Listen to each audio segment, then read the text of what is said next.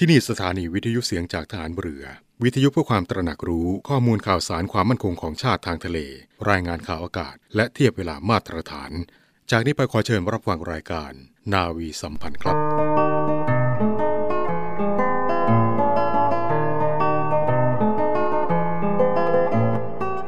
ชาติบ้านเมืองประกอบด้วยนานาสถาบัน อันเปรียบได้กับอวัยวะทั้งปวงที่ประกอบกันขึ้นเป็นชีวิตร่างกาย ชีวิตร่างกายดำรงอยู่ได้ เพราะอวัยวะใหญ่น้อยทำงานเป็นปกติพร้อมกันอย่างไร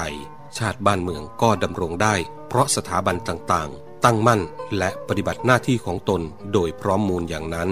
พระบรมราโชวาท พระบาทสมเด็จพระบรมชนากาธิเบศรมหาภูมิพลอดุลยเดชมหาราช บรมนาถบพิตรพระราชทานแก่ทหารบก ทหารเรือ ทหารอากาศ ตำรวจ และอาสาสมัครพลเรือน ในพิธีตรวจพลสวนสนาม ในงานพระราชพิธี รัชดาพิเศษ 8 มิถุนายน 2514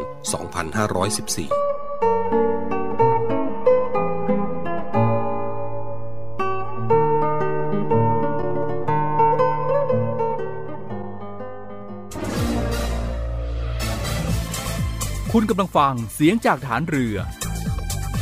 ความเคลื่อนไหวในทะเลฟ้าฝั่งรับฟังได้ที่นี่เสียงจากทหารเรือ กับช่วงเวลาของรายการนาวีสัมพันธ์ สวัสดีครับคุณโรนริตครับ สวัสดีครับคุณขวัญประชาและก็สวัสดีคุณผู้ฟังทุกท่านด้วยนะครับครับก็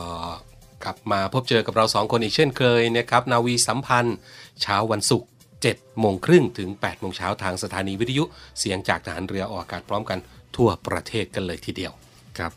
วันนี้วันศุกร์ที่ 9 มิถุนายน พุทธศักราช2566ก็เป็นอีกหนึ่งวันสำคัญนะครับอืมนั่นก็คือในวันนี้นั้น เป็นวันอานันทมหิดลนะครับ ถือครัว่าบเป็นอีกหนึ่งวันสำคัญของไทย ซึ่งก็เป็นวันคล้ายวันเสด็จสวรรคตของพระบาทสมเด็จ พระประเมนทรมหาอานันทมหิดล พระอัธมรามาธิบดินทร์รัชกาลที่ 8 ผู้ทรงให้กำเนิดวงการแพทยศาสตร์ ซึ่งได้สร้างคุณูปการอย่างใหญ่ยิ่ง ต่อวงการแพทย์และการศึกษา รวมไปถึงบำบัดทุกข์ของปวงประชาให้พระสงฆ์นิกรมีสุขภาพพลานามัยที่แข็งแรง และมีความเป็นอยู่ที่ดียิ่งขึ้นนะครับ ครับโดยจากพระราชปรารภของพระองค์ท่านนะครับ ซึ่งมีใจความตอนหนึ่งว่าทรงต้องการให้มหาวิทยาลัยแพทยศาสตร์ ผลิตแพทย์เพิ่มมากขึ้น ให้เพียงพอที่จะช่วยเหลือประชาชนนั้น ได้ก่อให้เกิดความตื่นตัวแก่วงการแพทย์ในประเทศไทย ซึ่งในขณะนั้นประเทศไทยยังมีการศึกษาด้านการแพทย์อยู่เพียงแห่งเดียวเท่านั้นนะครับครับอีกทั้งพระองค์ยังทรงเป็นผู้พระราชทานกำเนิดคณะแพทยศาสตร์ จุฬาลงกรณ์มหาวิทยาลัย อันช่วยอำนวยประโยชน์สุข ให้แก่ประชาชน ช่วยเหลือป้องกันรักษา ให้ห่างหายจากโรคภัยไข้เจ็บทั้งปวง ตลอดระยะเวลา 12 ปีที่ทรงครองราชย์ครับพระบาทสมเด็จพระเจ้าอยู่หัว อานันทมหิดล มีพระราชกรณียกิจในด้านต่างๆ ทั้งในด้านการปกครอง การศาสนาและการศึกษา ตลอดจนการเสด็จพระราชดำเนิน พระราชทานปริญญาบัตรณหอประชุม ราชแพทยาลัย ศิริราชพยาบาล มหาวิทยาลัยแพทยศาสตร์ เมื่อวันที่ 23 เมษายน ปีพุทธศักราช 2489 โดยในการพระราชทานปริญญาบัตรครั้งนี้ พระองค์ก็ได้มีพระราชปรารภให้มีการผลิตแพทย์เพิ่มมากขึ้น เพื่อให้เพียงพอที่จะช่วยเหลือประชาชน โรงเรียนแพทย์แห่งที่สองของประเทศไทยจึงได้กำเนิดขึ้นที่โรงพยาบาลจุฬาลงกรณ์ ซึ่งในปัจจุบันนี้ก็คือ คณะแพทยศาสตร์ จุฬาลงกรณ์มหาวิทยาลัยนั่นเองนะครับครับปวงชนชาวไทยต่างรำลึกถึงพระเมตตาที่คุณ และพระมหากรุณาธิคุณอันเป็นอเนกประการ จึงได้ร่วมใจกัน น้อมรำลึกถึงพระองค์ท่าน โดยถือเอาวันที่ 9 มิถุนายนของทุกปีครับครับเป็นวัน อานันทมหิดลนั่นเองนะครับครับและเนื่องในโอกาส วันอานันทมหิดลในปีนี้นะครับครับพวกเราก็ขอเชิญร่วมบริจาคเงินเพื่อรับเข็มวันอานันทมหิดลประจำปี พุทธศักราช 2566 นะครับ โดยจะเริ่มจัดส่งตามลำดับตั้งแต่วันที่ 9 มิถุนายนเป็นต้นไปครับสำหรับเข็มที่ระลึกเนื่องในวันอานันทมหิดล วันคล้ายวันสวรรคตรัชกาลที่ 8 ผู้พระราชทานกำเนิดแพทย์จุฬา รายได้สมทบทุนมูลลนิธิอนันทมหิดล มูลลนิธิสงเคราะห์เด็กสภากาชาติไทย ช่วยเหลือพระภิกษุอาพาธผู้ป่วยยากไร้ โรงพยาบาล จุฬาลงกรณ์สมทบทุนหน่วยแพทย์จักษุสัญญกรรม สภากาชาติไทย ในสมเด็จพระเทพรัตนราชสุดาสยามบรมราชกุมารี และภาควิชาจักษุวิทยา คณะแพทยศาสตร์ จุฬาลงกรณ์มหาวิทยาลัย สำหรับเข็มวันอานันทมหิดลประจำปี 2566 นี้นะครับ ก็สามารถที่จะร่วมบริจาคได้นะครับ เข็มเดียวบริจาคเข็มละ 150 บาทจัดส่งฟรีนะครับครับแล้วก็เข็มชุด 3 ปี ก็คือปี 2563 ปี 2564 ปี 2566 บริจาคชุดละ 250 บาทจัดส่งฟรีเช่นเดียวกันคนะครัรับบผม สำหรับขั้นตอนการบริจาคนะครับคุณผู้ฟัง ก็เริ่มจากบริจาคเงินผ่านบัญชีเลขที่ 045ขีด508 231ขีด4บัญชีออมทรัพย์ ชื่อบัญชีวันอนันทมหิดล ธนาคารไทยพาณิชย์ สาขาสภากาชาติไทยครับนอกจากนั้นนะครับก็ยังจะสามารถร่วมบริจาคได้ผ่านทางเว็บไซต์ anande donation docula com อืม หรือว่าท่านใดที่ต้องการที่จะร่วมบริจาคก็ง่าย ๆ เลยครับ พิมพ์ค้นหา พิมพ์ค้นหา แล้วก็ใบเสร็จเนี่ยนำไปลดหย่อนภาษีได้ด้วยอืมนะครับโทรไปสอบถามได้ครับนะครับ ที่หมายเลขโทรศัพท์ 02 256 4183 ในวันราชการอืมนะครับ เวลาก็ 0800 ถึง 1700 นะครับ วันจันทร์ถึงศุกร์อย่างที่บอกไปนะครับ สนใจอยากจะร่วมบริจาคนะครับ ก็โทรไปสอบถามรายละเอียดกันก่อนได้นะครับครับนี่ก็เป็นเรื่องราวความสำคัญของวันนี้ครับครับ9มิถุนายน 2566 9 มิถุนายนของทุกปีวันอานันทมิโดนนั่นเองนะครับครับเอาละคราวนี้มากันที่เรื่องราวของเออฝนฟ้าอากาศกันบ้างอืมนะในช่วงนี้หลายพื้นที่นะฝนตกต่อเนื่องกันใช่เออครับ ซึ่ง กรมอุตุนิยมวิทยาเนี่ยก็ประกาศออกมาเตือนแล้วนะครับ เรื่องคลื่นลมอ่าคลื่นลมแรงแล้วก็ฝนตกหนักถึงหนักมากอืมซึ่งจะมีผลกระทบถึงวันที่ 11 มิถุนายน 2566อืมนะครับก็ด้วยร่องมรสุมกำลังแรงนะครับพาดผ่านประเทศเมียนมา ภาคเหนือ และภาคตะวันออกเฉียงเหนือตอนบน เข้าสู่หย่อมความกดอากาศต่ำบริเวณชายฝั่งประเทศจีนตอนใต้และอ่าวตังเกีย ในขณะที่หย่อมความกดอากาศต่ำกำลังแรง ปกคลุมชายฝั่งประเทศเมียนมา ประกอบกับมรสุมตะวันตกเฉียงใต้กำลังค่อนข้างแรงนะครับ ยังคงพัดปกคลุมทะเลอันดามันของประเทศไทยแล้วก็อ่าวไทยด้วยครับลักษณะเช่นนี้ก็จะทำให้ประเทศไทยของเราเนี่ยมีฝนตกต่อเนื่อง และมีฝนตกหนักบางแห่ง โดยมีฝนตกหนักมากในภาคเหนือ ภาคตะวันออกเฉียงเหนือ ภาคตะวันออก และภาคใต้ฝั่งตะวันตกครับก็ขอให้พี่น้องประชาชนในบริเวณดังกล่าวเนี่ยนะครับระวังอันตรายจากฝนตกหนักถึงหนักมาก และก็ฝนที่ตกสะสม ซึ่งอาจจะทำให้เกิดน้ำท่วมฉับพลัน และน้ำป่าไหลหลาก โดยเฉพาะพื้นที่ที่อยู่อ่า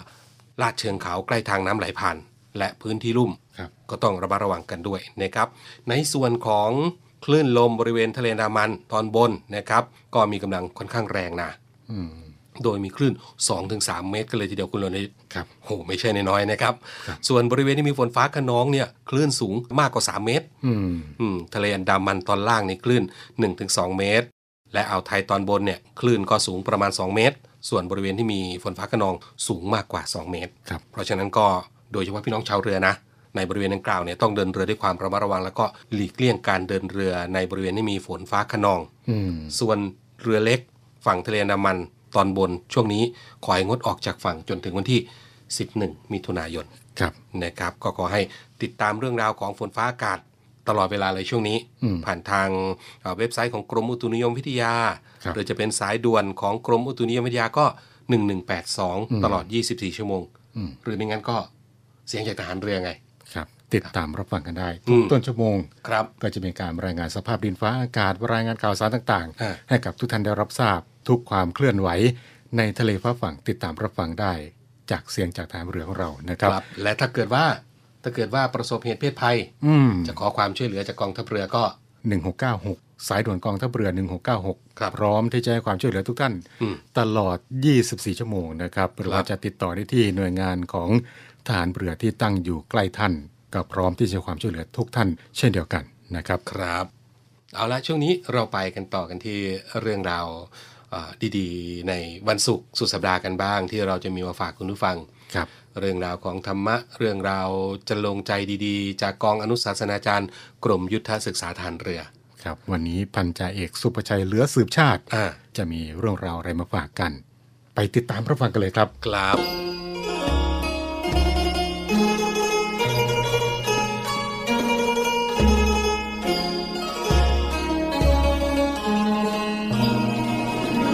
ครับนุฟังครับ อุเบกขาแปลว่า ความวางใจเป็นกลาง หมายถึงวางใจเที่ยงธรรม ไม่เอ็นเอียง เข้าฝ่ายใดฝ่ายหนึ่ง เพราะรักหรือชัง เป็นธรรมะที่สำคัญประการหนึ่งครับสำหรับกำกับความประพฤติ เพื่อให้ชีวิตมีคุณค่าน่าเชื่อถือ อุเบกขามีความหมาย คนละอย่างกับการวางเฉย ที่หมายถึง การไม่รับรู้ รับเห็น ไม่สนใจใยดี ต่อเหตุการณ์ที่ประสบ อุเบกขานั้นเป็นการวางใจเป็นกลาง หรือการวางเฉย ด้วยเหตุผลทางปัญญา ใช้ได้ในหลายกรณีเช่น วางเฉย เพราะพิจารณาเห็นกรรมที่สัตว์ทั้งหลายกระทำแล้ว ว่าควรได้รับผลดีหรือชั่ว สมควรแก่เหตุปัจจัย อันตนประกอบ รวมทั้งวางเฉย สงบใจดู ในเมื่อไม่มีอะไรที่ต้องทำอีกแล้ว เพราะเขารับผิดชอบตนได้ดีแล้วเป็นต้น อุเบกขาจึงมีความหมาย ตรงกันข้ามกับอคติ คือจิตใจที่ลำเอียง ไม่เที่ยงธรรมนั่นเอง ในชีวิตประจำวันของคนเรา มีเหตุการณ์ที่จะต้องใช้อุเบกขาอยู่เสมอ เช่น ต้องวางใจให้เป็นกลาง ในการรับกรรมของสัตว์ทั้งหลาย เพราะทำดีได้ดีทำชั่วได้ชั่ว ต้องวางใจให้เป็นกลาง ในกรณีพิจารณาความดีความชอบ ให้แก่บุคคลที่ทำงาน ไม่พิจารณา ให้เพราะรัก เพราะชัง เพราะหลง หรือเพราะกลัว เป็นการส่วนตัว แต่พิจารณาจากผลงานอย่างแท้จริง นอกจากนั้น อุเบกขาธรรม เมื่อตั้งมั่นในใจของบุคคลใดแล้ว จะทำให้บุคคลนั้นมีเหตุผล มีความเที่ยงธรรม เหมาะที่จะรับผิดชอบ งานสำคัญสำคัญ สูงยิ่งยิ่งขึ้นไปด้วย ครับคุณฟังครับ ฉะนั้นครับการวางใจให้เป็นกลาง มีดวงจิตที่เที่ยงตรง ยุติธรรม จึงเป็นคุณธรรมสำคัญของผู้นำ ในการสร้างขวัญและกำลังใจที่ถูกทาง ให้แก่ผู้น้อย ขณะเดียวกัน ก็เป็นคุณธรรมสำหรับผู้น้อย ที่จะประคองตน ให้อยู่ในคลองธรรมที่ถูกต้อง ไม่เสียขวัญ และไม่เสียกำลังใจง่ายๆ ตรงกันข้ามกับการวางเฉย แบบไม่รับรู้รับเห็น ซึ่งนอกจากจะเป็นเครื่องบันทอนขวัญและกำลังใจของกันและกันแล้ว ยังจะช่วยซ้ำให้สังคมสุดโทรมไม่ก้าวหน้าอีกด้วย ขอได้โปรดตรวจสอบตัวเราแต่ละคนว่า เข้าใจความหมายของอุเบกขา กับความวางเฉย ถูกต้องแล้ว หรืออยังนะครับ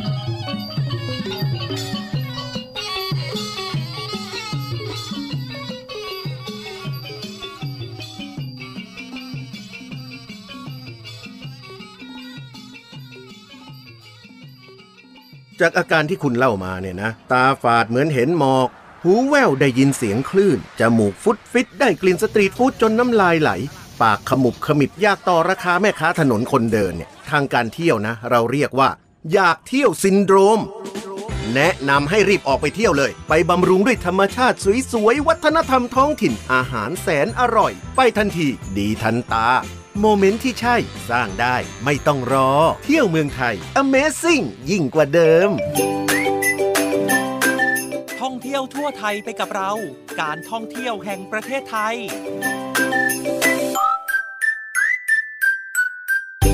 คุณผู้ฟังครับ การท่องเที่ยวแห่งประเทศไทยได้ผนึกกำลังพันธมิตร ผู้ประกอบการท่องเที่ยวทั่วไทยครับ จากหลากหลายประเภทธุรกิจ ไม่ว่าจะเป็นผู้ประกอบการโรงแรมที่พัก แหล่งท่องเที่ยวบริษัทชั้นนำเข้าร่วมโครงการมหกรรมเที่ยวข้ามภาค เพื่อช่วยเหลือผู้ประกอบการในอุตสาหกรรมท่องเที่ยวครับ กระตุ้นให้นักท่องเที่ยวชาวไทยออกเดินทางท่องเที่ยวภายในประเทศเพิ่มขึ้นและกระจายการเดินทางอย่างทั่วถึงในทุกภูมิภาคครับ เพื่อพัฒนาเศรษฐกิจฐานรากไทยให้เข้มแข็ง โดยนำเสนอผ่านกิจกรรมส่งเสริมการขาย 2 รูปแบบ ได้แก่ กิจกรรม Consumer Fair จำนวน 5 ครั้งใน 5 ภูมิภาค และกิจกรรมส่งเสริมการขายผ่านแพลตฟอร์มออนไลน์ หรือ online market เพื่อเปิดโอกาสและอำนวยความสะดวกให้แก่ผู้ประกอบการ ในการนำเสนอขายสินค้าและบริการด้านการท่องเที่ยวอีกช่องทางหนึ่งครับและเป็นโอกาสให้นักท่องเที่ยว ได้เข้าถึงสินค้าและบริการอย่างสะดวกสบาย และรวดเร็วมากยิ่งขึ้นด้วยครับ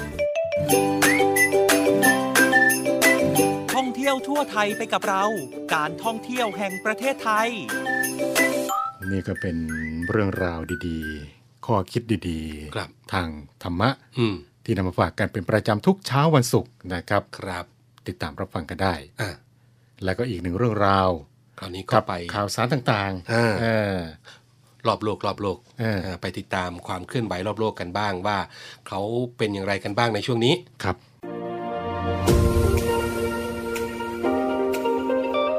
เนวี่อัปเดตกับพีรวัตรสุทธิบุญสวัสดีครับคุณผู้ฟังครับอยู่กับผมพีรวัตรสุทธิบุญครับ วันนี้กลับมาพบกันอีกครั้งครับ ก็ยังคงมีเรื่องราวข่าวสารต่างๆ เหตุการณ์ต่างๆ ที่เกิดขึ้นในรอบโลกของเราที่น่าสนใจนำมาฝากคุณผู้ฟังให้ได้รับฟังกันอีกเช่นเคยครับมากันที่ข่าวแรกของวันนี้ครับ ไปกันในเรื่องของแอปพลิเคชันชื่อดังอย่าง TikTok ครับคุณผู้ฟังต้องบอกว่าทาง TikTok นั้น ได้มีการประเดิมฟ้องกับรัฐแรกของสหรัฐนั่นก็คือมอนเทนา BBC ได้มีการรายงานว่าผู้ให้บริการแอปพลิเคชัน TikTok แอปชื่อดังจากประเทศจีน ได้ฟ้องร้องต่อศาลกรณีที่ทางรัฐมอนโทนาประเทศสหรัฐอเมริกา สั่งห้ามทุกคนเข้าถึงแอปข้างต้นเมื่อสัปดาห์ที่ผ่านมา ซึ่งก็ต้องบอกว่าถือว่าเป็นรัฐแรกของสหรัฐที่สั่งแบน TikTok อย่างสมบูรณ์ TikTok ได้มีการระบุไว้ว่าคำสั่งแบนเกิดขึ้นภายใต้ของรัฐมอนแทนาที่ขัดแย้งกับสิทธิเสรีภาพ การแสดงออกที่ได้รับการปกป้องโดยรัฐธรรมนูญของสหรัฐอเมริกา ท่ามกลางความกังวลและข้อครหาจากหน่วยงานทั่วโลก ซึ่งก็ได้มีการระบุไว้ว่าข้อมูลนั้น อาจจะตกไปอยู่ในมือของพรรคคอมมิวนิสต์ของจีนแถลงการโฆษก TikTok ก็ได้มีการชี้แจงว่าการฟ้องร้องให้มีการยกเลิกคำสั่ง เนื่องมาจากเป็นคำสั่งที่มีชอบด้วยกฎหมายของรัฐมอนเทนาทำให้ TikTok นั้นดำเนินการปกป้องสิทธิของผู้ใช้งานหลายแสนคนในรัฐดังกล่าว ตามหลักสิทธิเสรีภาพการแสดงออกที่ได้บัญญัติไว้ตามรัฐธรรมนูญของสหรัฐ ซึ่ง TikTok ก็ยังออกมาแสดงความมั่นใจด้วยว่าจะชนะคดี และก็จะสามารถยกเลิกคำสั่งของรัฐมอนโทนาได้ เนื่องจากมีข้อมูลหลักฐานที่แน่นหนา และหลักการข้อเท็จจริงที่ชัดเจนว่าขัดแย้งกับมาตราหนึ่งแห่งรัฐธรรมนูญสหรัฐ ซึ่งเป็นการประกาศสิทธิเสรีภาพของบุคคลไว้ โดยข้อมูลที่มีทีมทนายความของ TikTok ยื่นต่อศาลก็มีการระบุไว้ว่าคำสั่งแบนที่เกิดขึ้น เป็นการล่วงละเมิดสิทธิเสรีภาพของผู้ใช้งานบนแพลตฟอร์มทั้งหมด ซึ่งก็ขัดแย้งกับมาตราหนึ่งของรัฐธรรมนูญแห่งสหรัฐ โดยรายงานมีการระบุว่าคำสั่งแบนของรัฐมาทนานั้นจะมีผลบังคับใช้ในเดือนมกราคม 2566 ส่งผลให้ Apple และ Google นั้น ไม่สามารถบรรจุแอปดังกล่าวของผู้ใช้งานดาวน์โหลดผ่าน Store ได้ แต่ไม่ได้ปิดกั้นการเข้าถึงผู้ใช้งาน TikTok ที่มีอยู่แล้ว โดยรัฐมาทนานั้นครับผู้ฟังต้องบอกว่ามีประชากรอยู่ที่ราวกว่า 1 ล้านคน โดยข้อมูลจาก TikTok ก็ได้มีการบ่งชี้ว่าปัจจุบันมีผู้ใช้งานในสหรัฐอยู่ราวกว่า 150 ล้านคน และก็ยังคงมีแนวโน้มสูงขึ้นเรื่อยๆ ต่อเนื่องในช่วงหลายปีที่ผ่านมา โดยกลุ่มที่นิยมแอปดังกล่าวนี้ ก็ถือว่าเป็นกลุ่มวัยรุ่น และหนุ่มสาวตอนต้นอายุ 20 ปีขึ้นไป ซึ่งอย่างไรก็ดีหน่วยงานของสหรัฐก็ได้มีการกังวลไว้ว่าอาจจะเป็นภัยคุกคามต่อความมั่นคงของสหรัฐ แม้แต่ค่ายไบแดนซ์ผู้พัฒนา TikTok สัญชาติจีน ก็ยืนยันว่าไม่ได้อยู่ภายใต้การควบคุมของรัฐบาลจีนแต่อย่างใด นอกจาก TikTok เองครับผู้ฟังก็ยังมีการระบุไว้ว่ารัฐมอนทานานั้นกำลังใช้อำนาจเกินขอบเขต เนื่องจากอ้างในเรื่องของความมั่นคงของข้อมูลและชาติ ซึ่งก็เป็นหน้าที่ที่อยู่ภายใต้การดูแลของรัฐบาลกลางสหรัฐ พร้อมกับมีการโต้แย้งข้อคอรหาที่รัฐบาลจีน เข้าถึงข้อมูลได้ อาจจะเป็นข้อคอรหาที่เลื่อนลอย และก็ปราศจากหลักฐาน ส่วนในฝั่งของทีมกฎหมายของรัฐแมนโทนาก็ได้มีการระบุไว้ว่าเตรียมที่จะต่อสู้ด้านคดีความมาก่อนหน้านี้แล้ว แล้วก็มีการคาดการณ์ไว้ว่าอาจจะถูกฟ้องร้องกลับ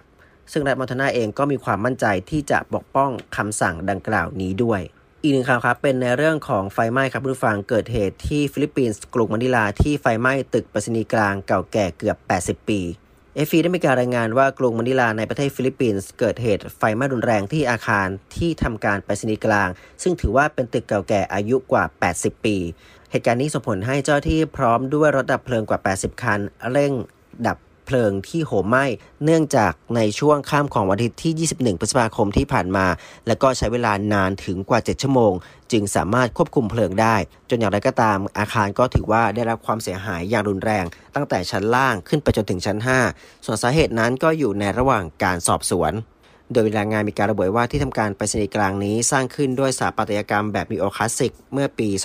2469 หรือว่า 97 ปีก่อน แต่ต่อมาก็ถูกทำลายในช่วงสงครามโลกครั้งที่ 2 หลังจากที่กองทัพสหรัฐอเมริกานั้นได้เข้ามายึดครองฟิลิปปินส์ต่อจากจักรวรรดิญี่ปุ่น และก็ดำเนินการบูรณะสร้างขึ้นใหม่ในปี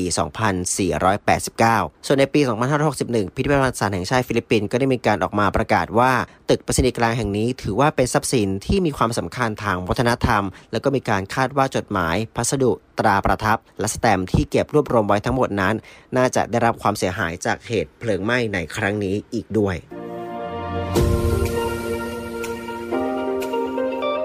เนวี่อัปเดตกับพีรวัตรสุทธิบุญ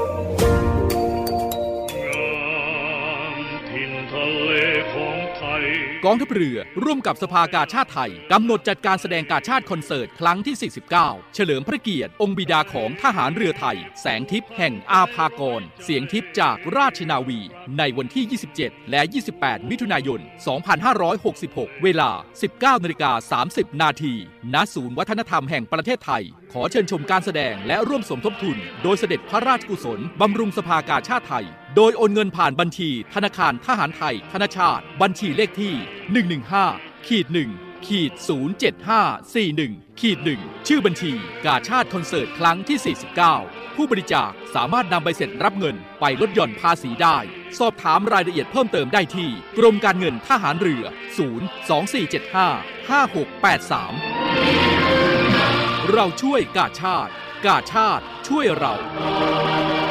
27 และ 28 มิถุนายนนี้ครับวันเป็นอะไรครับอีกหนึ่งงานใหญ่งานใหญ่ที่อยากจะขอเชิญชวนทุกท่านครับกับการแสดงกาชาติคอนเสิร์ตอืมที่กองทัพเรือร่วมกับ สภากาชาติไทยครับจัดการแสดงขึ้น ปีนี้เป็นครั้งที่ 49 แล้วนะครับ จัดการแสดงที่หอประชุมใหญ่ ศูนย์วัฒนธรรมแห่งประเทศไทยนะครับครับ ซึ่งการจัดการแสดงกาชาติคอนเสิร์ตนี้ครับก็เป็นไปตามที่สมเด็จพระนางเจ้าสิริกิติ์พระบรมราชินีนาถพระบรมราชชนนีพันปีหลวง องค์สภานายิกาสภากาชาติไทย ทรงมีพระราชประสงค์ให้กองทัพเรือจัดการบรรเลงเพลงคลาสสิก โดยวงดุริยางค์ราชนาวีเพื่อที่จะเป็นการพัฒนาการดนตรีคลาสสิกของประเทศไทยครับให้ทัดเทียมกับอารยประเทศและหารายได้บำรุงสภากาชาติไทย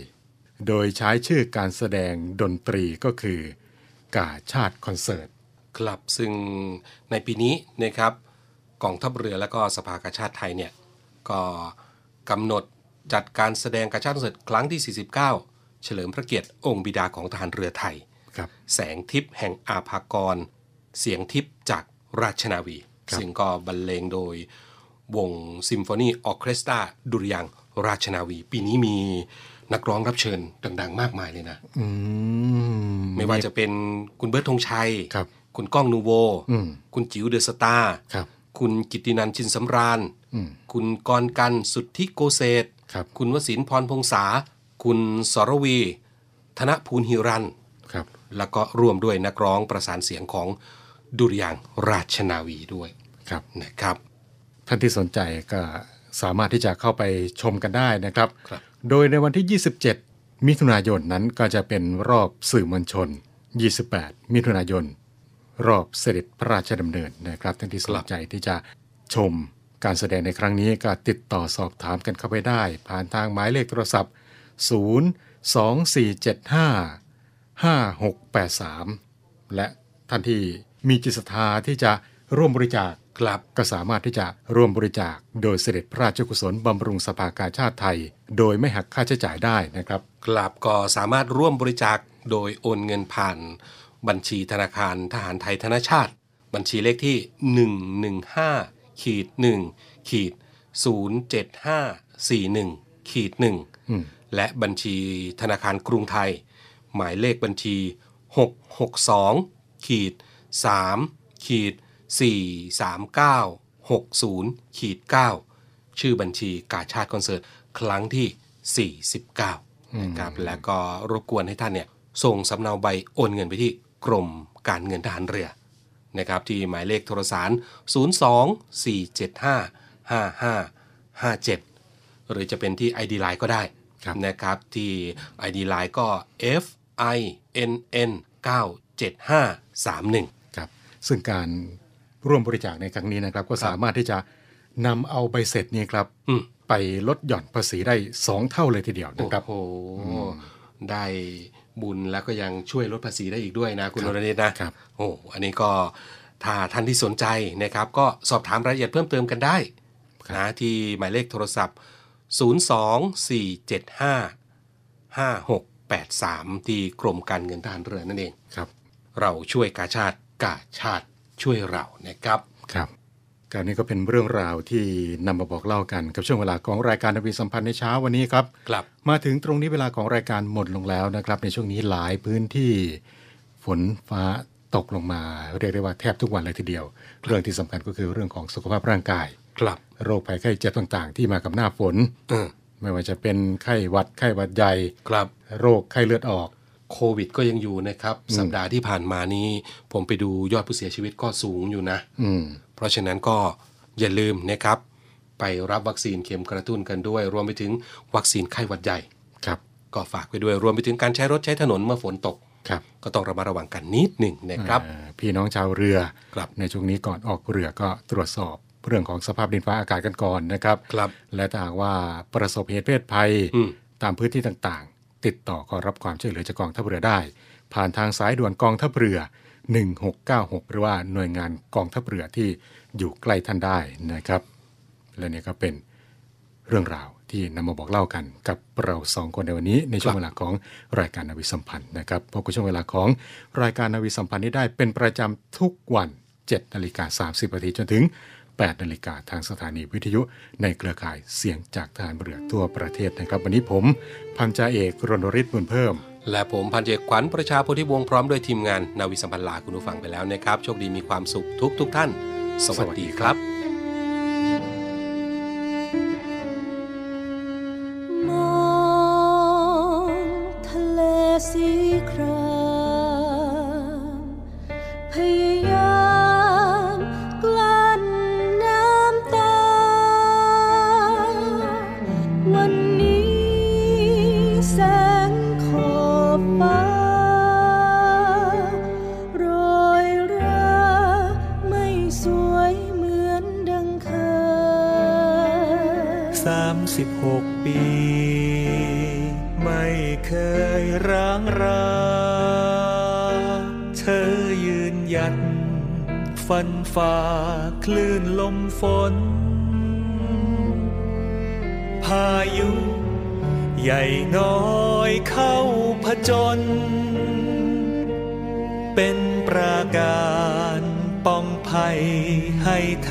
เรา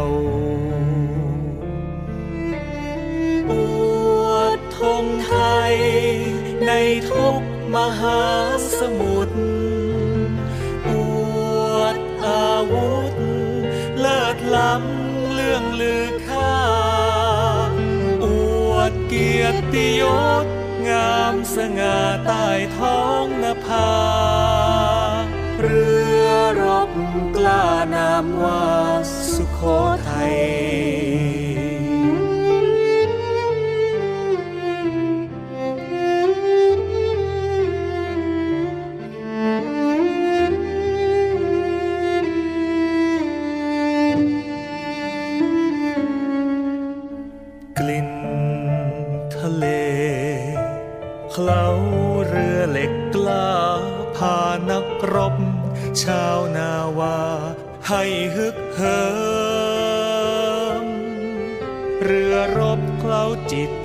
ญญาณเราล้อมรวมเติม เป็นพลังเพิ่มเสริมศักดิ์ศรีกล้าเกรียงไกรผ่านคืนวัน อันเหน็บหนาวผ่านเรื่องราวหลากภารกิจ